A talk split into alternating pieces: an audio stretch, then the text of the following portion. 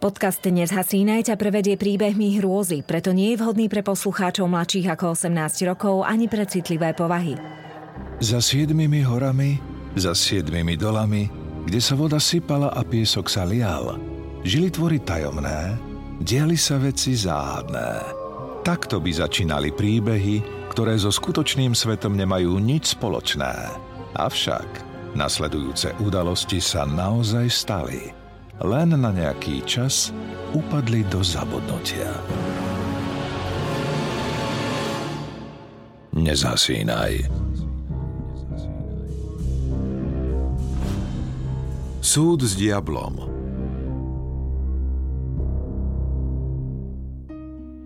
americkom folklóre sa pravidelne stretávame s motívom diabla. Berie na seba rôzne podoby a manipuluje ľuďmi, aby získal ich duše. Snaží sa rozpútať chaos. Aj o parku Devil's Hopyard v Connecticute koluje legenda, že na skalách vydávali diabla s husľami. Hrával na sabatoch zlým bosorkám. Ak sa niekde usadí zlo, len ťažko odíde. Rozpína sa, čaká na vhodnú príležitosť, kedy udrieť. A diabol sa začiatkom osemdesiatych rokov rozhodol zísť zo skál medzi ľudí. Začiatkom leta devätnásť osemdesiat sa dvadsaťšesťročnej Debbie plní sen. Spolu so snúbencom Arnem Johnsonom si prenajali dokonalý dom, žltý s olivovo-zelenými okenicami blízko lesa, na vidieku v štáte Connecticut. Dom bude potrebovať ešte zariadiť a upratať, no o pár týždňov v ňom môžu začať bývať. Čaká ich veľká zmena, ktorej sa nevedia dočkať. Odchod z rodičovského domu. Mladým snúbencom so sťahovaním pomáha Debína rodina. Mama vešia záclony. Otec s Arným nosia do domu nový nábytok. Bratia Karl a David vybaľujú škatule. Debbie pri vstupe do vysnívaného domu prekvapí pocit znepokojenia. Ako keby niečo nebolo v poriadku. Steny nasiekli hustou atmosférou. Napätie visí v izbách. Spomenie to Arnimu. Ten ju so smiechom poboská na vlasy.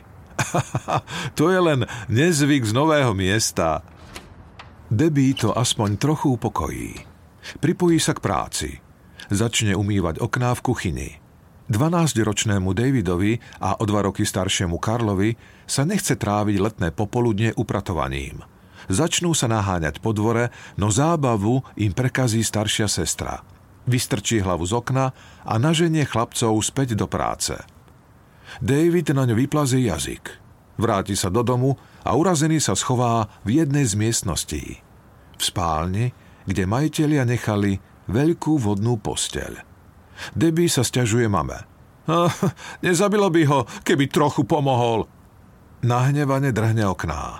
Vždy za neho všetko robila.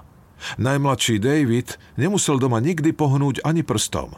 A keď chce od neho pomoc, vykašle sa na ňu. Skončili sa mu však pekné časy. Bez nej v dome bude musieť s domácimi prácami pomôcť aj on. Prúdko zavrie okno. Z ničoho nič sa jej zatočí hlava. Musí si sadnúť. Má pocit, ako by jej cudzia ruka zvierala žalúdok. Mama jej podáva pohár vody.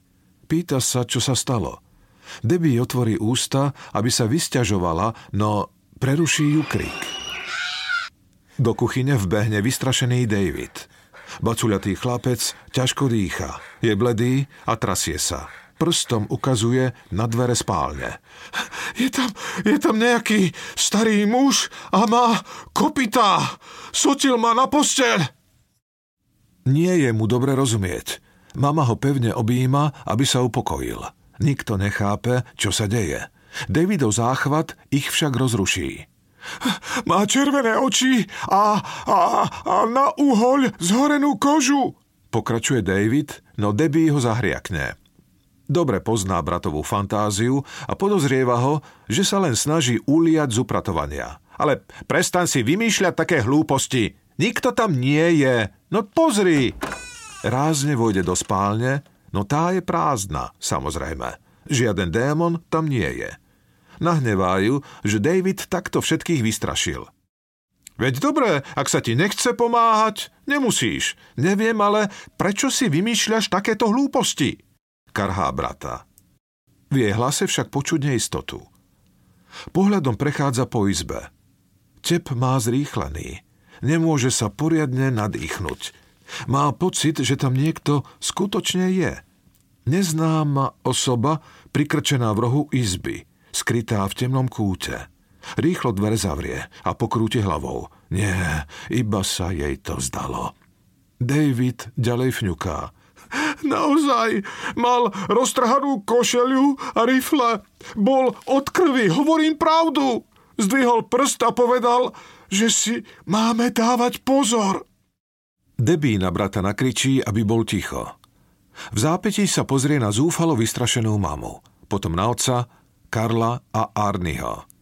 Prečo nikto nič nepovie? Všetci počúvajú bratovú historku, ani nedýchajú a nikomu nevadí, že klame. Fantazíruje o duchovi v jej dome. Takto si vymýšľať je predsa odporné. Trasie sa od hnevu. Prečo ho nikto okrem nej nespochybňuje? Arne je ticho.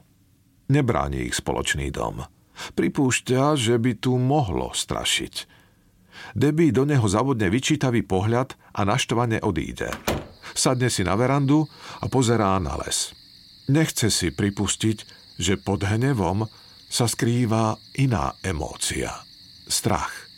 Naliehavý pocit. A akási pretucha, že sa stane niečo hrozné. Neskôr v ten deň sa vrátia k rodičom. Urobia si večeru, popcorn a pozerajú film. Každý už zabudol na Davidové výmysly o diabolskom mužovi. Plánujú budúcnosť, ako si zariadia nový dom. Peňazí nemajú nazvyš. Nábytok zoženú vo výpredajoch, niečo si vezmú na úver. Príde noc. Arne zachrápe ako prvý, ale Debbie nemôže zaspať. Keď zavrie oči, v hlave má zrazu zas obraz spálne v ich novom dome. Prázdna izba. Len uprostred tróni veľká vodná posteľ. Štyri tmavé kúty. Omietka sa lúpe ako priškvárená koža. Do izby nazrie spln mesiaca.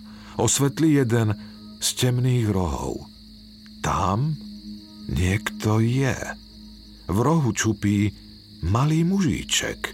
Vzrastom takmer dieťa, ale v tvári je starý, zošúverený, pradávny, spod dlhých bielých vlasov mu žiaria zelené zlovesné oči. Zrazu sa postaví. Zrazu je ešte väčší a vyšší ako dospelý muž.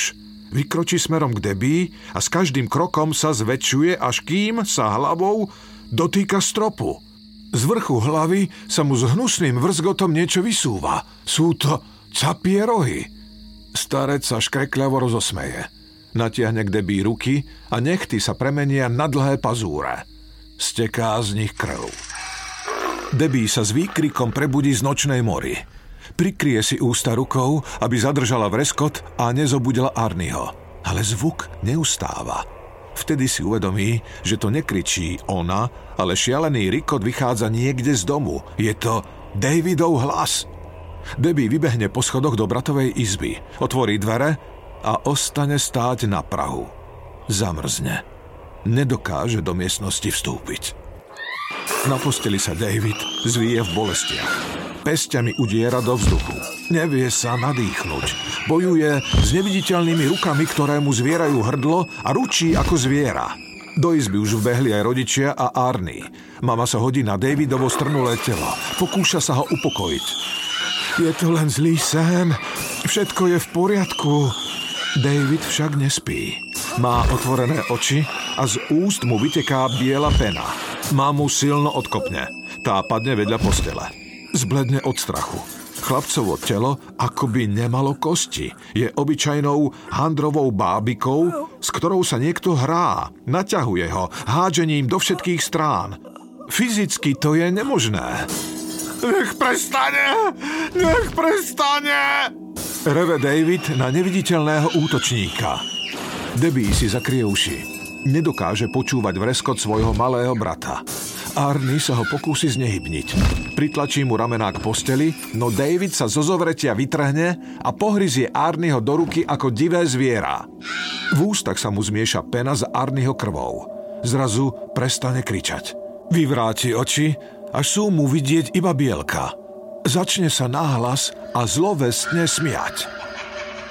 Debbie sedí na svojej posteli v Arneho zovretí a trasie sa od strachu. Triaška jej lomcuje celým telom, zuby jej drkocú a kolená tancujú. V tú noc už nezaspí. Vezme si tabletku na upokojenie a podarí sa jej zdriemnúť až nad ránom, keď vyjde slnko. Spí až do obeda, kedy ju príde mama zavolať na bránč. V kuchyni už pri stole sedí celá rodina. Nálada je pochmúrna a napätie by sa dalo krájať. Debbie sa pýta, ako sa má jej malý brat, čo sa mu vlastne v noci stalo. Vysvetlil to? Bol to zlý sen, či nebodaj nervový záchvat? Ale rodičia už majú vlastné vysvetlenie. Žiadna epilepsia, ani nič podobné. No, tvoj brat povedal, že ho v noci napadol ten starý muž. Tá beštia, ktorú videl v novom dome. Ozve sa otec vážne. Keď Debbie ponúka obed, všimne si, že otec má na rukách škrabance a modriny a krvavé stopy po zuboch. Takisto aj mama. Včera, keď sa snažili syna upokojiť, dohryzol ich a doškriabal. Mama je presvedčená, že za synov záchvat môže duch. Pripútal sa na neho v tom dome a teraz ho straší. Mali byť zavolať kňaza. V Debbie sa však dvihne vlna odporu. Veď to je absurdné. Hádam neveria, že v jej dome naozaj straší nejaký démon. Najprv musia rozmýšľať racionálne, zvážiť všetky rozumné možnosti. Možno je David chorý. Vyzeralo to na krče, možno to bola epilepsia alebo schizofrénia. Treba ho dať vyšetriť lekárom. Mama krúti hlavou. Pozná svoje dieťa. David je zdravý ako repa a to, čo sa mu stalo v noci, nie je žiadna choroba tela. Napadlo ho niečo, čo nie je z nášho sveta. Davida posadol duch, možno aj niečo horšie. Debbie protestuje. Mami, počúvaš sa? David by mal ísť k lekárovi a ten určí, čo sa stalo. Mama si ďobe prstom do hrude. Ona vie o týchto veciach určite viac. Čítala už o takých prípadoch. Chodí na semináre o paranormálnych javoch. Jej syn nie je chorý. Ich hádku preruší zvonenie telefónu. Karl ho zodvihne, chvíľu počúva. Potom náhle pustí slúchadlo na zem a roztrasie sa. V očiach má slzy. Ostatní na neho zmätene hľadia. Debbie slúchadlo zdvihne. Z druhej strany sa ozýva statický šum a hrubý mužský hlas. Dávajte si pozor. Dávajte si pozor. Vetu opakuje znova a znova. Debbie prudko telefón zloží. Asi si z nich strieľajú nejaké deti. O tom presvieča hlavne samú seba, pretože aj ona tuší, že sa deje niečo zlé. Nasledujúcu noc sa Debbie strhnutím zobudí. Prudko dýcha. Oblial ju studený pot. Zažne lampu a oranžové svetlo osvetlí spiaceho Arneho. Závidí mu jeho tvrdý spánok. Má obavu, že ona sa nevyspí už nikdy. Chce vstať a ísť si po vodu, keď zrazu zamrzne. Pri peľasti jej postele čupí muž. Je nízky a má rohy. Pozerá sa na ňu bez žmurknutia. Prebodávajú očami čiernymi ako uhol. Spozná ho. Je to ten starec, ten, ktorý sa jej zjavil aj predošlú noc. Ale teraz si je už úplne istá. Toto nie je sen. Ona nespí. Skôr ako stihne Debbie zobudiť Arneho, spod postele vystrelí dlhá ruka a schmatne ju za zápestie. Ľadové prsty sa zaboria do mäkkej kože. V panike sa snaží vytrhnúť z pevného zovretia. Bojuje a ostré nechty ju poškriabú do krvi. Vydesený Arne netuší, čo sa deje. Pevne ju schmatne Utišuje ju, presvedčený, že mala len nočnú moru. Nasmrť vydesená mu ukáže zakrvavenú ruku. Existuje! Videla som ju! Tú beštiu!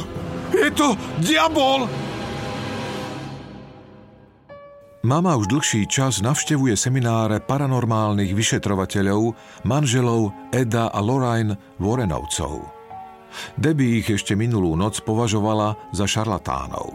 Démonológ Ed a médium Lorraine majú v osemdesiatych rokoch za sebou už niekoľko stretnutí s duchmi a démonmi. Sú známi po celej Amerike.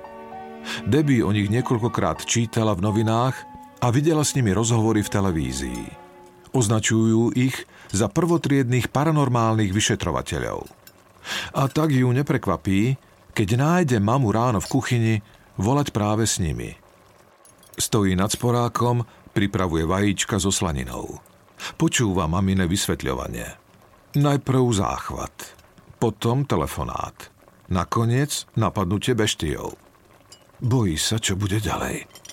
Debbie si ruku skontroluje, či rana na zápestí náhodou nezmizla. Pichne do nej prst, aby sa uistila, že je naozaj skutočná. Raňajky odnesie Davidovi do izby. Je bledý, s veľkými čiernymi kruhmi pod očami. V tvári výrazne schudol. Nezaregistruje ju. Zhypnotizovane pozerá do stropu. Raňajky mu položí na nočný stolík. Pohladí ho po vlasoch a spýta sa, ako sa cíti. Neodpovie. Skúsi ho nakrmiť. David však jesť nechce. Odvráti od nej tvár. Cez celú miestnosť odrazu preletí kniha. Narazí do steny a spadne na zem. Debbie nadskočí. Chvíľu na knihu bez slova hľadí. Zohne sa, aby ju zdvihla. V zápätí vyletí ďalšia kniha. Táto ju trafí do ramena. Debbie sa otočí naspäť smerom k Davidovi. David sa trasie. Vrčí ako pes. Má vyvrátené oči a penu okolo úst. Debbie zakričí na Arneho. Pokúša sa brata prebrať. Ten sa jej pod rukami metá a zrazu ju udrie celou silou. Debbie spadne na zem. Z nosa jej tečie krv. Šokovaná si nevšimne ani Arneho, ani rodičov, ktorí sa snažia Davidov záchvat zastaviť. Celá miestnosť je v hmle. Počuje len Davidov desivý smiech. Ako je možné, že ju takto silno udrel? Pred chvíľou nebol schopný ani vstať. Teraz so sebou metá, končatiny sa mu vykrúcajú do všetkých smerov. Aj otec s Arnym nad ním prehrávajú, nedokážu ho znehybniť. O týždeň sedia manželia Warrenovci na pohovke so šálkami v rukách. Na vyčerpanú Debbie pôsobia príjemne.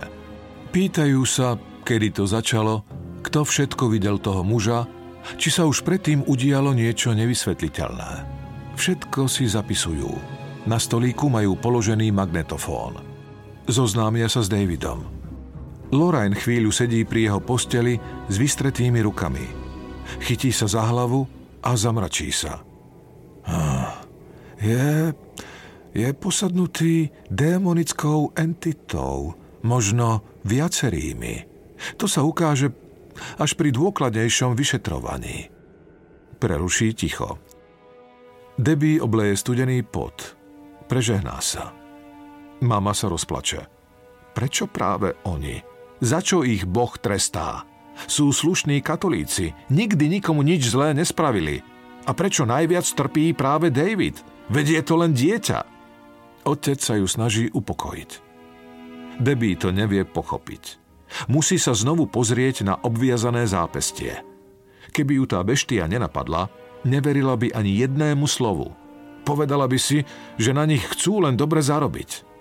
Teraz však visí na všetkom, čo Warrenovci povedia. Má príliš veľký strach nedôverovať im. Nasledujúce týždne sa Warrenovci snažia vybaviť povolenie na exorcizmus. Jednou z podmienok je tiež vykonanie psychologických testov. Mama však odmietavo krúti hlavou. Nie, nie, nie. Z môjho syna nebude žiaden pokusný králik. Trpí už dosť. Bez nich sa ale Davidovi neuľaví. Celý proces bude náročnejší. Mamu sa pokúša presvedčiť aj Debbie. Prosí ju, aby si to rozmyslela. Hm, nie, ja nerozumiem, prečo na ňom má nejaký psychológ experimentovať. Je absolútne jasné, že je posadnutý. Ed len pokrčí plecami. Vyzerá to, že bude musieť vykonať menší, neoficiálny exorcizmus. Nie je si však istý, či bude fungovať. Pred pokusom vyhnať z Davida démona si Ed vezme Debbie a Arneho bokom. Chce im vysvetliť pravidlá exorcizmu. Ak chcú byť počas seansy prítomní, musia si dávať pozor. Démon sa s nimi bude snažiť komunikovať. Bude ich dráždiť. Nesmú na neho reagovať. Za žiadnych okolností. Debbie prikyvuje. Má sucho v ústach. Asi nikdy v živote sa tak nebála. David nehybne leží. Privezujú mu ruky k posteli a rituál sa začína. Ed berie do ruky Bibliu, kríž a svetenú vodu. Predčíta predpísané formulky a osloví démona. Nech povie svoje meno. Priloží na Davidove čelo kríž a chlapec sa okamžite premení na zver. Kope, pľuje, hryzie, vrčí. Detské rúčky si obrovskou silou vymaní z povrazov, ktorými je priviazaný k posteli a začne driapať všetkých okolo. Niekoľkokrát udrie Arneho, ktorý ho spolu s Debbie pridržiava. Ed mu zas na čelo pritláča krucifix, leje na neho svetenú vodu. Vyzýva diabla, aby odišiel z detského tela v mene Boha a jeho syna Ježiša Krista. Na chvíľu zostane ticho. David ochabol. Prestane vrčať. Vyzerá to, ako by zaspal. Mama sa prežehná a ďakuje Bohu, že démon z jej syna vyšiel. Ale v tej chvíli chlapček zas otvorí oči a začne sa šialene smiať. Napľuje do očí rodičom aj exorcistovi krvavú slinu a z detského tela sa rinie sprška vulgarizmov a kliatby. Hlas však nepatrí tomu veselému a milému chlapcovi, ktorým predtým bol. Je ostrý, hlboký, mieša sa so zvieracím vrčaním, zarezáva sa pod kožu. To, čo sa pred nimi zvíja v krčoch, už dávno nie je David. Debbie pri pohľade na brata v bolestiach príde zle. Má pocit, že sa povracia. Je absolútne bezmocná, neschopná pomôcť mu. Hystericky sa rozplače. Arne ho jej zrútenie rozruší. Schytí Davida pevne za ramená a začne ním triasť. Nechajte ho už na pokoji! Ed sa ho pokúsi zastaviť. Zapchá mu rukou ústa, ale Arne ho premôže. Nahne sa k démonovi, ktorý je v detskom tele, a začne na neho revať. Nechaj Davida na pokoji! Vyjdi z neho a vezmi si mňa! Ja sa nebojím! Budem s tebou bojovať! Vezmi si mňa! David sa šialene rozosmeje. V miestnosti všetko na moment zamrzne. Telo sa mu neprirodzene vykrúti, ako by mal gumené kosti. Pozrie Arnemu priamo do očí. Na tvári sa mu zjaví ohavná grimasa. Dobré. Dobré. Ale... Niekto zomrie. Niekto zomrie. Syčí, červené oči má zabodnuté do Arneho. Predpoveď stále opakuje. Hlas sa postupne mení na chrčanie. David klesne na posteľ. Zrazu je úplne bezvládny. Lorraine ich po rituáli očistí. Ruky im položí na hlavu a niečo mumle. Debbie jej nerozumie, no je vďačná za jej pomoc. Je to preč? Odišlo to z Davida? Spýta sa ticho. Ed jej však zatiaľ odpovedať nevie. Budú ho musieť pár týždňov pozorovať. Debbie je z bratovej vízie zneistená.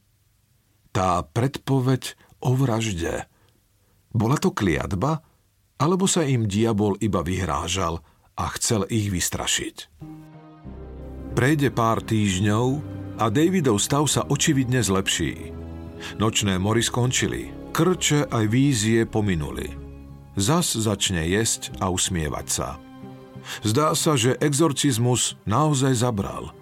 Rodičia každý večer chodia do kostola ďakovať Bohu za uzdravenie ich syna. Debbie je tiež vďačná, že jej brat sa vyliečil, ale stále musí myslieť na to, čo sa počas rituálu stalo. To, že Arne vyzval démona, aby do neho vstúpil, ju desí. Ale Warrenovci ju ubezpečujú, že všetko prebehlo v poriadku. Diabla vyhnali a všetci sú v bezpečí. Debbie pozorne sleduje Arneho, či sa u neho neprejavia nejaké zmeny, ale nič si nevšimne. Je to stále ten jej starý dobrý Arne. Do domu, v ktorom sa im zjavil diabol, už nikdy nevkročí. Niekoľko mesiacov po týchto udalostiach si Debbie nájde prácu v miestnom psom útulku. Zbalí si kufre a odsťahuje sa s Arnim do nového bytu, ktorý im prenajal jej nový šéf. Potrebuje pred všetkým újsť. Začať odznova. Nenechať sa tým pohltiť. Najlepšie by bolo, keby na to zabudli. Nová práca, nové bývanie. Má veľké plány. S láskou svojho života si založí rodinu. A hrôzy, ktoré sa posledné mesiace diali, budú o pár rokov len príbehom, ktorému aj tak nikto neuverí. Bude to v poriadku. Je február devätnásťstoosemdesiatjeden. Vonku poprcha.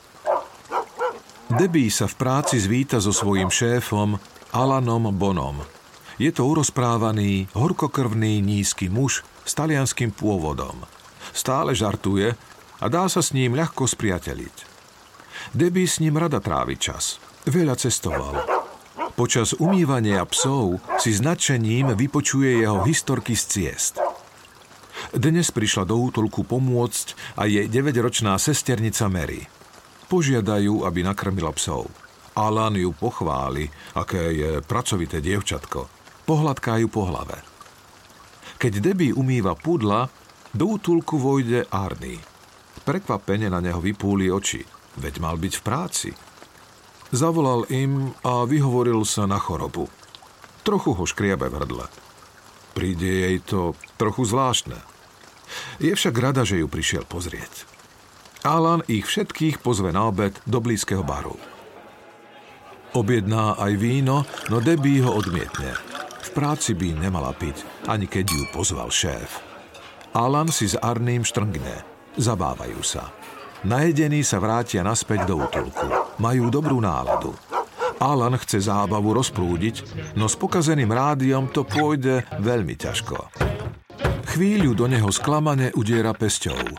Okrem statického šumu a pár rozbitých tónov sa nič iné neozýva. Debbie požiada Arneho, aby ho skúsil opraviť. Podarí sa mu to rýchlo. Je na svojho snúbenca hrdá. Alan pustí hudbu. Gombík hlasitosti otočí na maximum. Tancujú, no Debbie z hlasnej hudby rozbolí hlava. Keď Alan odignoruje jej prosbu o stíšenie, ide z Mary na chvíľu von. Cíti však potrebu ihneď sa vrátiť. Napätá atmosféra, ktorá vládne v útulku, ju znervózňuje. Nejedná sa len o Alanové hlučné správanie. Niečo ostáva nevypovedané. Má predtuchu, že sa stane tragédia. Nevie ju presne pomenovať. Keď sa vrátia, rádio je stíšené. Alan ich zavolá do svojho bytu. Do malej zapratanej miestnosti, hore nad útulkom. Debbie Arneho požiada, aby odišli čím skôr. Svoje naliehanie mu plánuje vysvetliť neskôr. Odchod ešte oznámi šéfovi. Alan, už mierne pripitý, leží na pohovke a pozerá televízor, pustený znovu veľmi nahlas. Nechce, aby odišli, veď sa dobre zabávajú. Prečo je taká úzkoprsá? Debbie sa vydá na odchod, keď v tom Alan schmatne Mary za zápestie. Uvoľnite sa trochu! Tá sa mu snaží vytrhnúť. No jeho silné hrubé ruky nedokáže premôcť. Debbie pribehne k Mary, ale skôr ako stihne čokoľvek spraviť, na Alana skočí Arne. Pusti ju! Nepočuješ? Začnú sa biť. Debbie sa medzi nich postaví. Snaží sa situáciu upokojiť. Muži ju odhodia nabok. Zmocní sa jej strach. Arne ho vôbec nespoznáva. Ten do Alana surovo udiera pesťami. Je ako v tranze. Bez emócie búcha a búcha. Ani si nevšimne, že sa Alan už nevládze brániť. Pluje krv a ledva dýcha. Zakrvavené hánky narážajú o sánku, lícne kosti, nos. Debbie ho prosí, aby prestal. Narieka, ťahá ho za ramená, no je ako z kameňa. Zrazu počuje, že psi s kotercov začali šialene štekať a zavíjať, ako by boli besné. Priletí k nej mucha a sadne si s odporným bzučaním na jej nos. A potom ďalšia. Je ich tu zrazu plno. Počuje vrčanie. Naľaká sa, že nejaký besný pes utiekol z koterca a vošiel do miestnosti. Ale potom si uvedomí, že to nie je zviera, kto vydáva ten zvuk. Je to Arne. Vrčí zlovestne ako besné zviera. A Debbie sa znova ocitne v rodičovskom dome. Pred očami má, ako stojí nad Davidom, ktorý opakuje: Niekto zomrie. Niekto musí zomrieť. Arne vrčí. Z úst mu vyteká pena zmiešaná s krvou. Jej predstavu pretne niečo lesklé. Tupý náraz. Arne bodne Alana do hrude. Krv sa vyleje na koberec. Arne bodne znovu. A znovu. So šialeným výrazom v očiach, bledý a stuhnutý, akoby v krči. Krv mu steká po lícach. Slintá, vrčí, súrovo vráža nôž do Alanovho tela. Viac ako dvadsaťkrát. A zrazu prestane. Postaví sa, odhodí nôž a utečie z bytu. Debbie sa trasie schúlená v rohu. Nerozumie, čoho bola práve svedkom. Nohy má od Alanovej krvi, ktorý chrčí len pár metrov od nej. Mary dávno utiekla. V šoku neschopná pohnúť sa sleduje umierajúceho Alana. Arne je dobrý chlapec. To jej kedysi na ňom aj prekážalo, že je na všetkých príliš dobrý. To, čo sa práve odohralo, nemohlo byť reálne. Davidova vízia sa nemohla naplniť.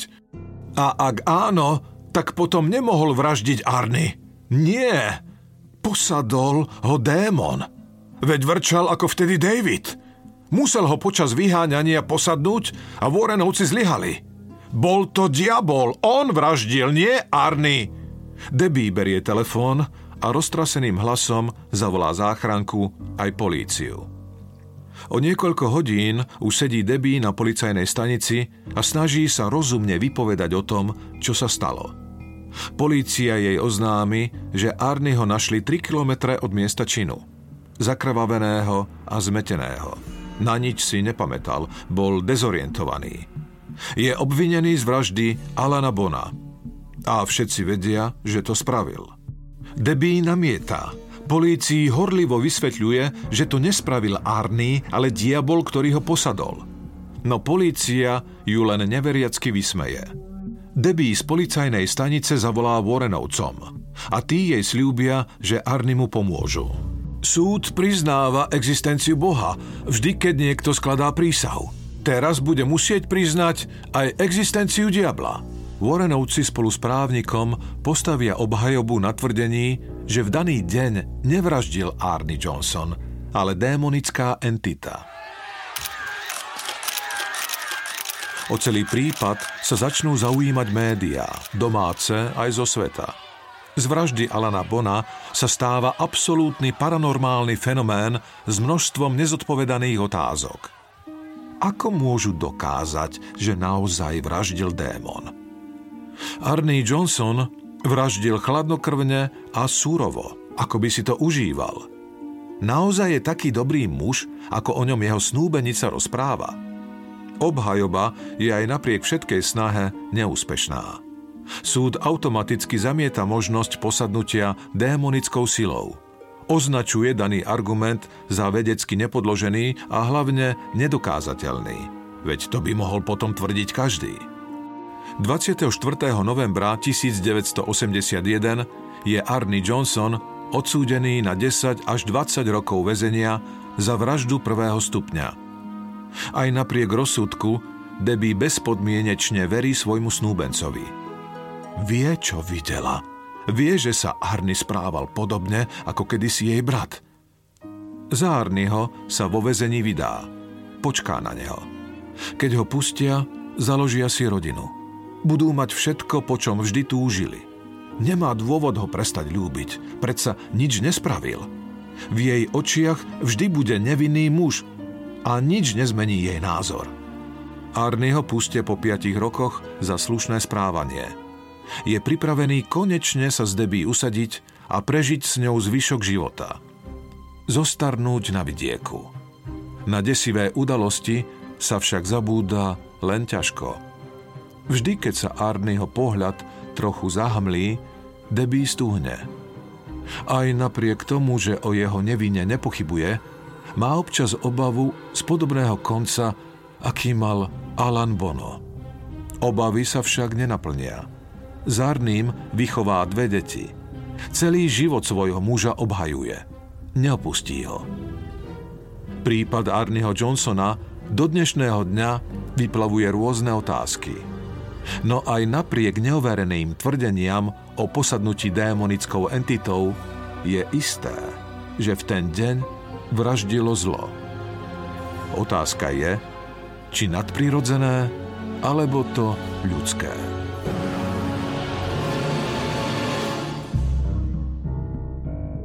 Nezhasínaj.